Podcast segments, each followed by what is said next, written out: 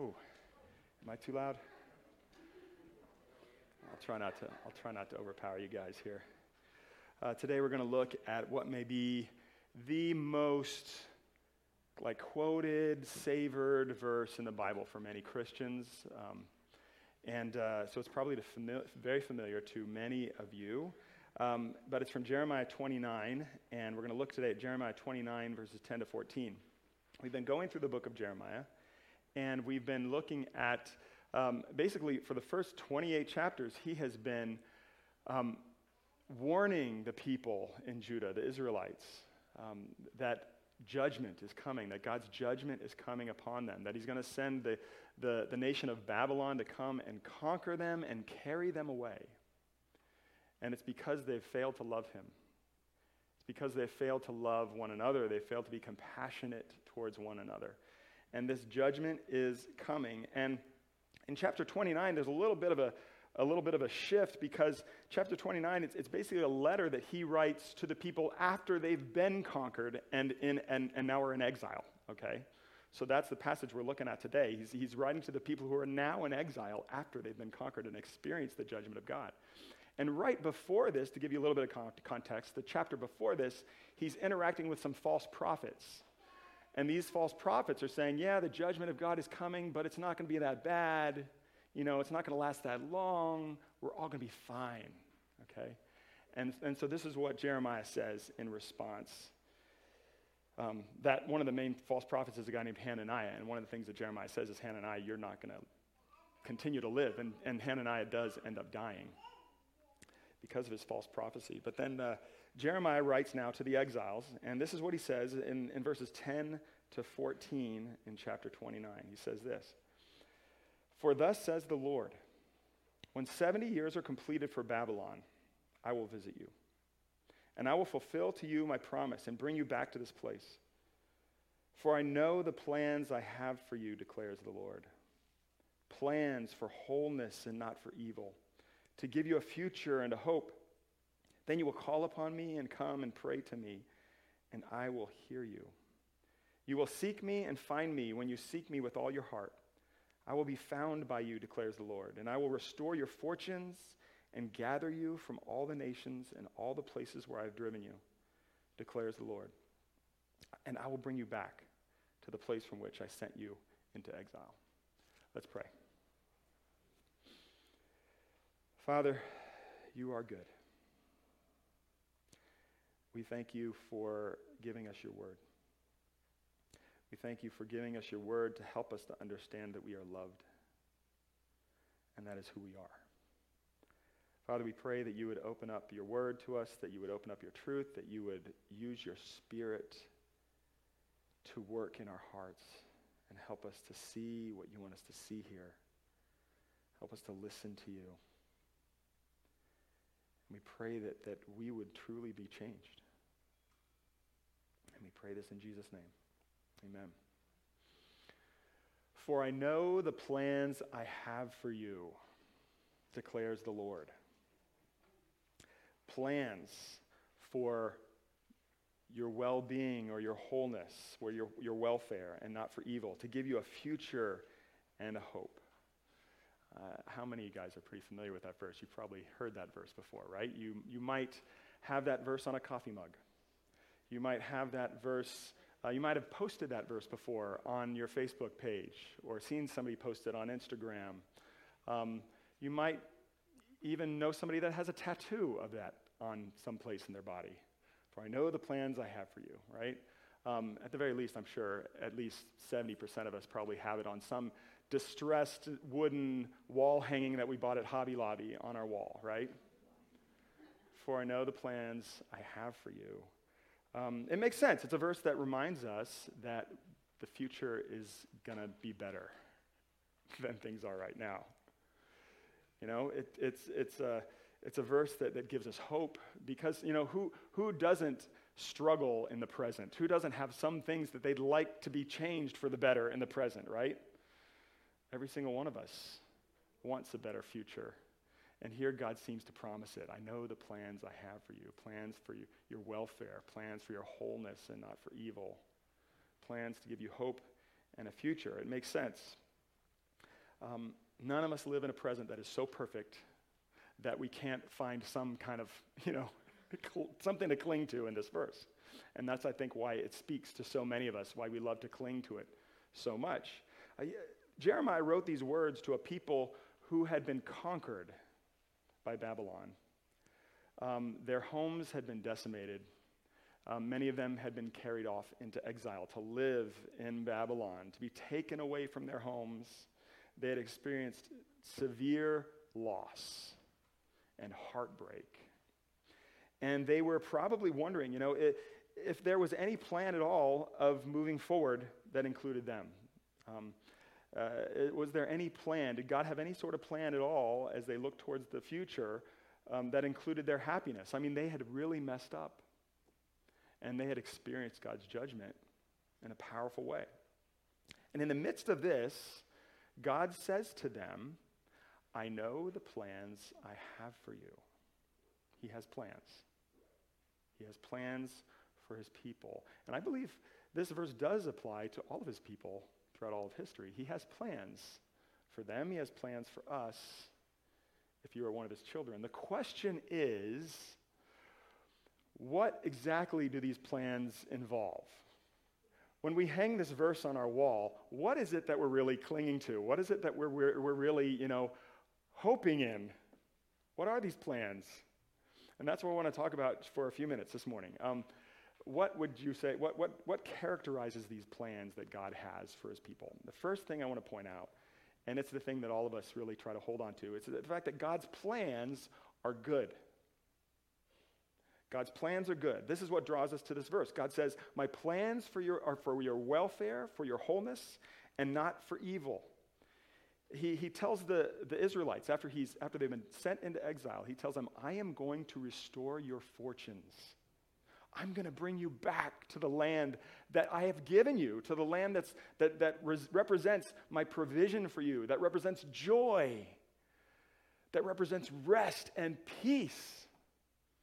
I am committed to, to giving that to you. God is committed to the joy of his people, the happiness of his people. He says that multiple times that he's going to restore their fortunes, right? He's going to bring them back to the land, right? His plans are good. He cares about giving his people what will bring them joy. And he promises to bring them back. Um, and, and he uses this word, actually, this word that, that in the, I think in the bulletin it says welfare. The version I just read says wholeness. The word um, that is translated as welfare is the word shalom, which you might be familiar with. You might have heard people talk about before. But the word shalom is a word that means a, a deep sense of peace and well being and wholeness. It's, it's, it even goes beyond that. It's, it's a sense of, of what life is like when everything is right, when everything is the way it should be, and nothing is out of place. And you're able to just be like, oh, yes. It's just the, the joy of everything being perfect, right? That's the idea of shalom. And, uh, and that's what God wants to give to his people this deep sense of shalom. Have you ever had one of those rare moments in life when you feel like, you know, it's just a rare moment where you're just like, oh man, it doesn't get any better than this?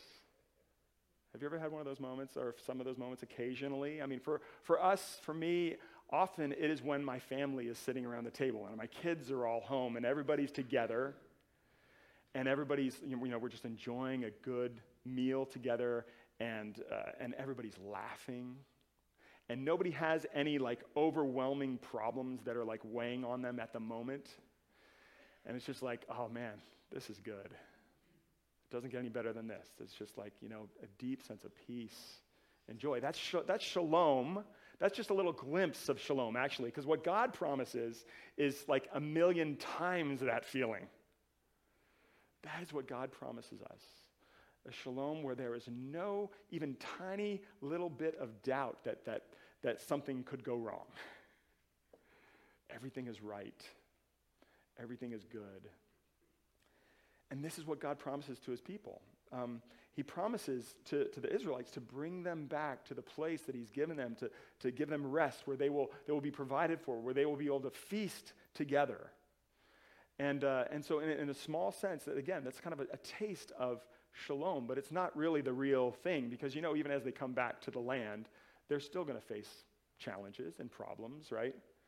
And so, really, the, the land that God gives to his people is always meant to be really symbolic of something greater in the future, something that still awaits us when Jesus returns and makes all things new.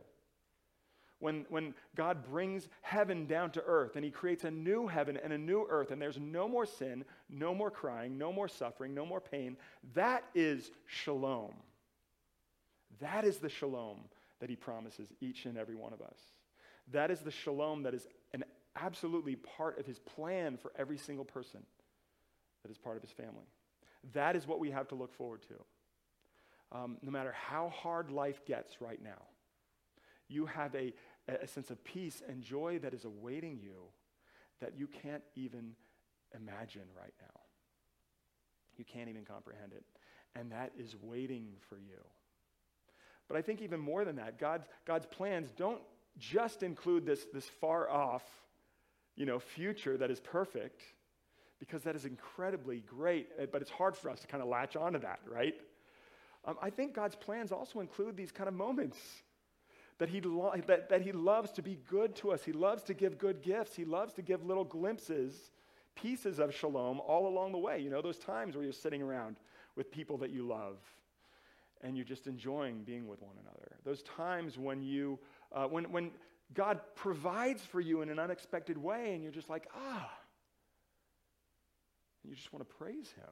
Those times when, when uh, you know, you, you're, you're able to appreciate or you, you notice something incredibly beautiful, whether it's, you know, a piece of music or art or, or the beauty of creation. There's these little moments of shalom that God gives us God delights in giving us good things, to, to, to give us joy even in the midst of the, the, the, imperfection of this world right now. And, and, and we need to get in the habit of looking for those things, looking for the, the, little, the little moments of shalom that God gives us, that God has planned for us today, and this week.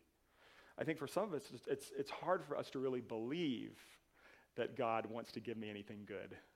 Um, for some of us, we tend to think, you know, well, I don't really deserve it. Um, and let me just remind you this is why I have to highlight this. The goodness that God plans for us, it's, it's a goodness that is wholly undeserved. He wants to give us good things, He wants to pr- pr- provide things that will bring us joy and shalom, even though we all have failed to deserve it. We've all sinned, we've all turned our back on Him. I mean, think about the context of this promise, the statement that He makes when he says, I know the plans I have for you plans to give you hope and a future, plans to restore your fortunes and bring you back and give you joy, right? When does he say this? He says this after he has been telling them over and over again, You're not listening. You're not loving me. You're not loving the people around you. And I'm going to bring my judgment upon you, and it's going to be painful. And yet, in the midst of all of that, he says, I'm going to bring you back. They haven't done anything in exile to deserve this. And yet he says, I'm going to bring you back. Um, this is what God does. He delights in giving good gifts and bringing joy and, and glimpses of shalom to those who don't deserve it. That's good news. Um, it reminds me of a couple verses in the New Testament. In Romans 5 8 says this While we were still sinners, Christ died for us. When did, when did Jesus die for us? When did Jesus give his life, lay down his life to pay for our sin? He didn't do it after we'd done something to deserve it. He did it while we were still sinners. In Romans 8:32, he says this: He, that's God, who did not, um, he who did not spare his son, but gave him up for us all. How will he not also, along with him, graciously give us all things. That's in Romans 8 32. It says, God didn't spare his son. God gave up the thing that was most precious to him, his very own son, Jesus, who laid down his life. If God didn't hold back his son from us, how will he not be committed to giving us everything good? The fact that God gave his son, and, and Jesus, to, to live and to die for us is a reminder that God is committed. I mean, the little tiny little pieces of shalom that he, that he gives us throughout our lives, throughout the week, those are small potatoes compared to what he's done in Christ. That is what God's, God does. That's his plan. His plan is good. We need to believe it. It's not based on whether I deserve it or not. It's based on what Jesus has done to earn it for me. And so I can count on it. I can count on God wanting to bring joy, wanting to give me pieces of shalom, glimpses of shalom. Okay? We need to expect it. So God's plan is good. Um, but secondly, having said that, I'm going to have to break this to you. Um, God's plan is hard. Remember the context I said before. The chapter before this, Jeremiah is interacting with his prophet Hananiah. In chapter 28, Hananiah is saying, Oh, guys, yes, God's going to judge us, but it's not going to be that bad. It's only going to last two years. That's what Hananiah says in chapter 28. Two times he says this. It's only going to be two years. We're going to be back in the homeland. We're going to be, it's all going to be good. We're going to be fine. And then what does Jeremiah say in verse 10? Look at verse 10. He says, When 70 years are completed for Babylon, I will visit you. Now, I was a math major, but I don't think you need a math major to explain to you the difference between two years and 70 years. There's a world of difference there. I mean, two years, if, you know, if, if life is hard and difficult, you can, you can if, if you know it's going to last two years, you can, you can hang in there and endure it, right? 70 years, that's a lifetime. That means that the adults who were carried off into exile, guess what? They're going to die there. They're not going to come back to the promised land, most likely. The little kids who are taken into exile, they're going to be old.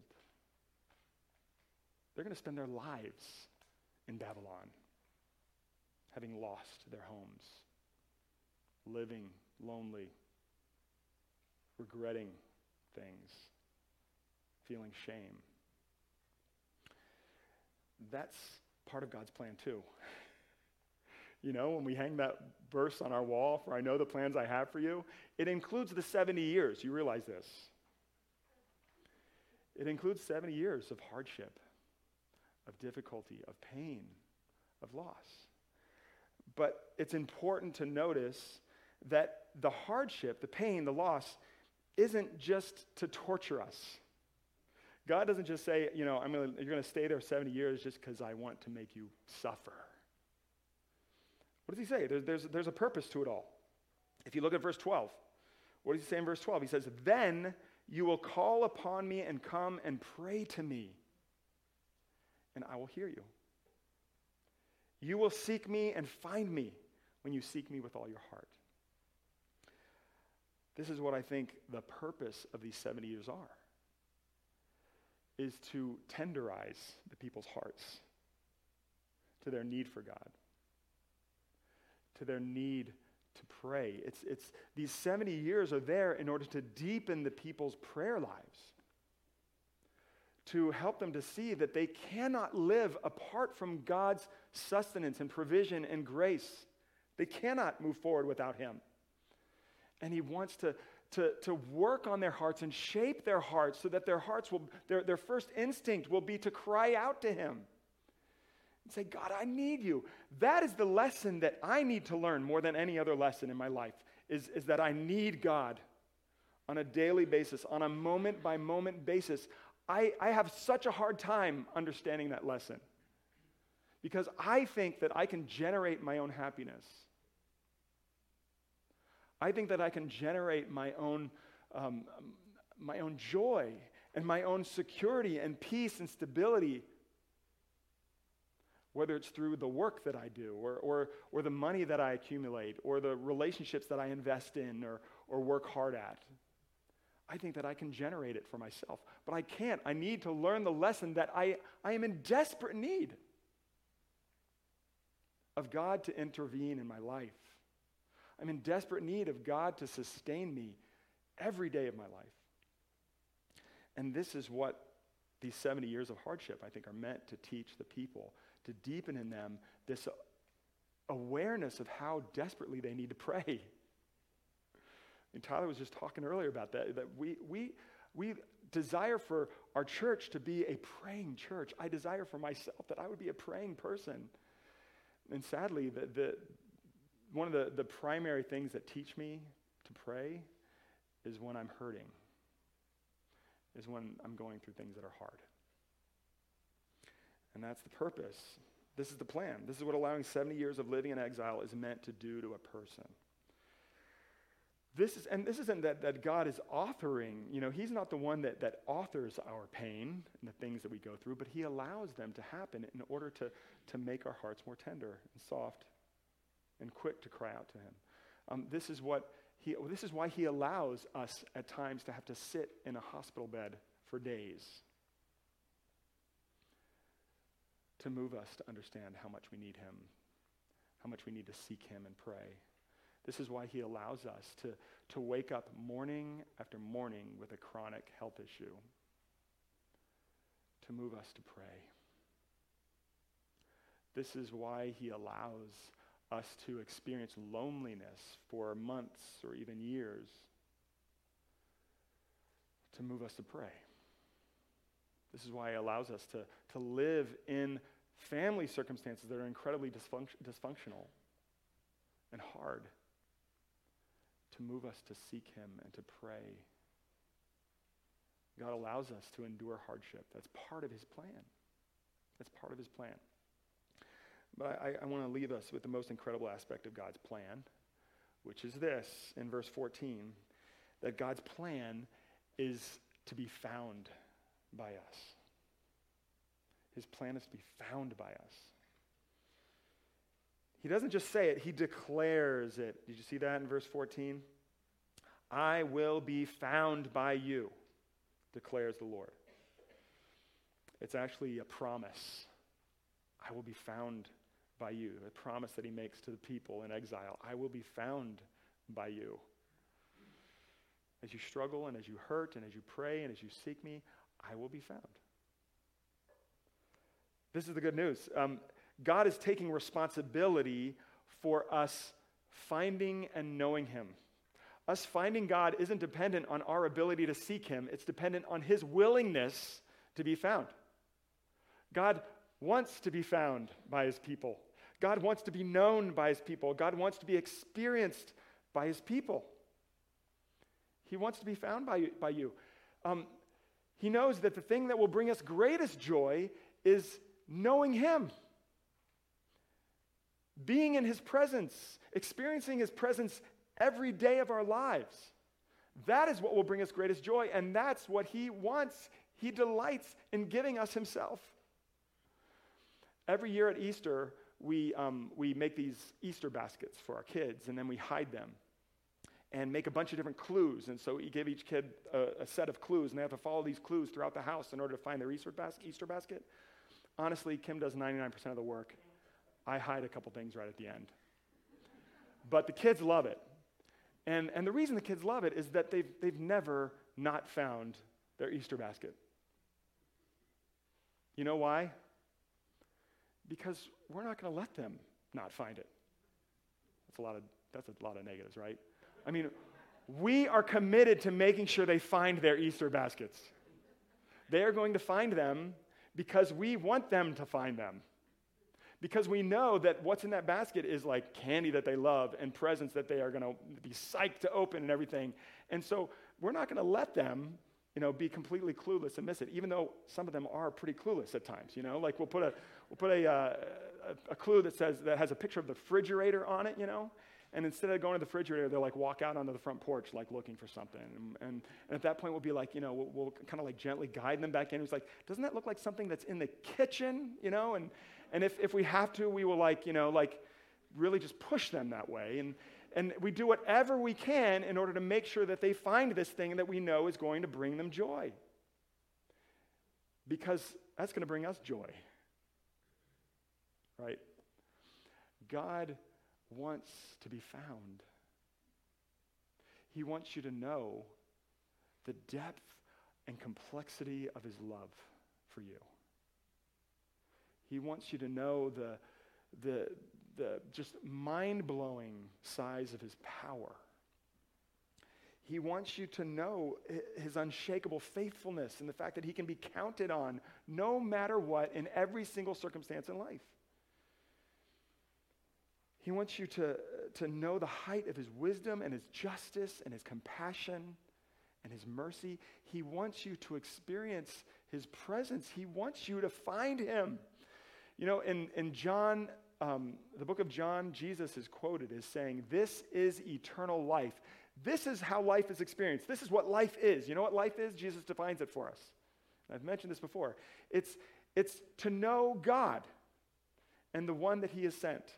That's to know God and to know Jesus. That is what eternal life is. That is what shalom is. It's knowing him, it's finding him. And he's not hiding from you. He wants you to find him. The only reason you might not find him is because of you. because you're insistent on missing him. Because you refuse to miss him. He wants to be found. He makes a promise to the Israelites that, that they will find him. And I think that promise is absolutely true for each of us. This is where we go wrong. I, I, think that we look at this verse and we hang it on our wall, or maybe we go through the, you know, we, we get it tattooed on our arm even.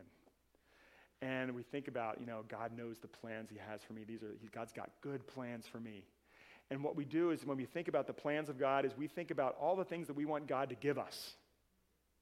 We, want, we think about how we want God to fix our life. And that's kind of our vision of God's plans for us, our God's good plans for us. But the reality is, is that, that the, the thing that make God's plans good is not fixing everything. It's by being with me and showing himself to me. That is what God makes God's plans truly good.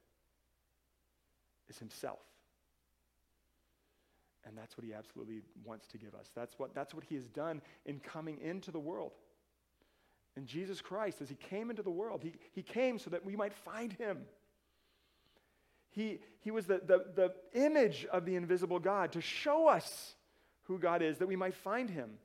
He, he allowed himself to be hung on a cross to die for our sins so that we might find him. He rose from the dead in display of all of his power so that we might find him. This is God's plan for his people to lavish good on us, to allow hardship to help us to, to move us to seek him, but ultimately to be found by him or to find him. You might be asking, do, do I really fit into these plans? How do I fit into these plans? How do I know that God wants me to find him? Do his words about Israel really apply to me here? Um, and I, will just read from Ephesians 1. I'll, I'll read for a few verses from Ephesians 1. Ephesians 1, verses 7 to 14. It says, In Christ we have redemption through his blood, the forgiveness of our trespasses according to the riches of his grace, which he lavished upon us in all wisdom and insight, making known to us the mystery of his will, the mystery of his plans, according to his purpose, which he set forth in Christ. All of God's plans are set forth in Jesus. As a plan for the fullness of time to unite all things in Him, things in heaven and things on earth. In Christ, we have obtained an inheritance, having been predestined according to the purpose of Him who works all things according to the counsel of His will, according to the counsel of His plans, so that we who are the first to hope in Christ might be the praise, to the praise of His glory. In Him, that's in Christ, you also, when you heard the word of truth, the gospel of your salvation, and believed in Him, we're sealed with the promised Holy Spirit, who is the guarantee of our inheritance until we acquire possession of it to the praise of his glory. Did you hear that? In him, it's in Christ. The key is, is Jesus. What is your relationship like with Jesus? Have you received Jesus? Have you trusted in him? Then this promise here in Jeremiah 29 about the plans of God, then, then this promise applies to you.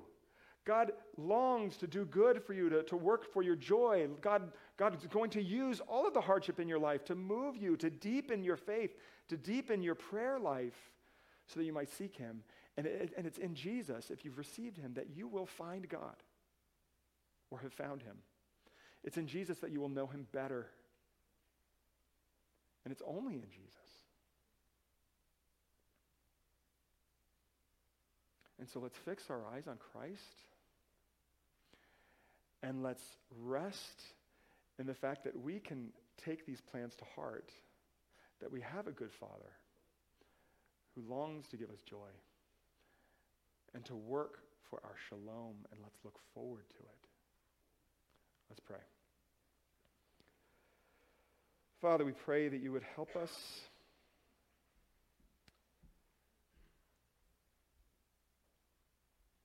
move beyond just our what we've all come to kind of believe and accept about this promise that you make in Jeremiah 29. Father, we pray that you would uh, that this this promise would be a thing that ignites a deeper love for you and an awareness, a, a, a greater desire to seek you and know the depths of who you are and to know that you want to show yourself to us and reveal yourself to us, that we would be satisfied and made whole. We pray all this in Jesus' name. Amen.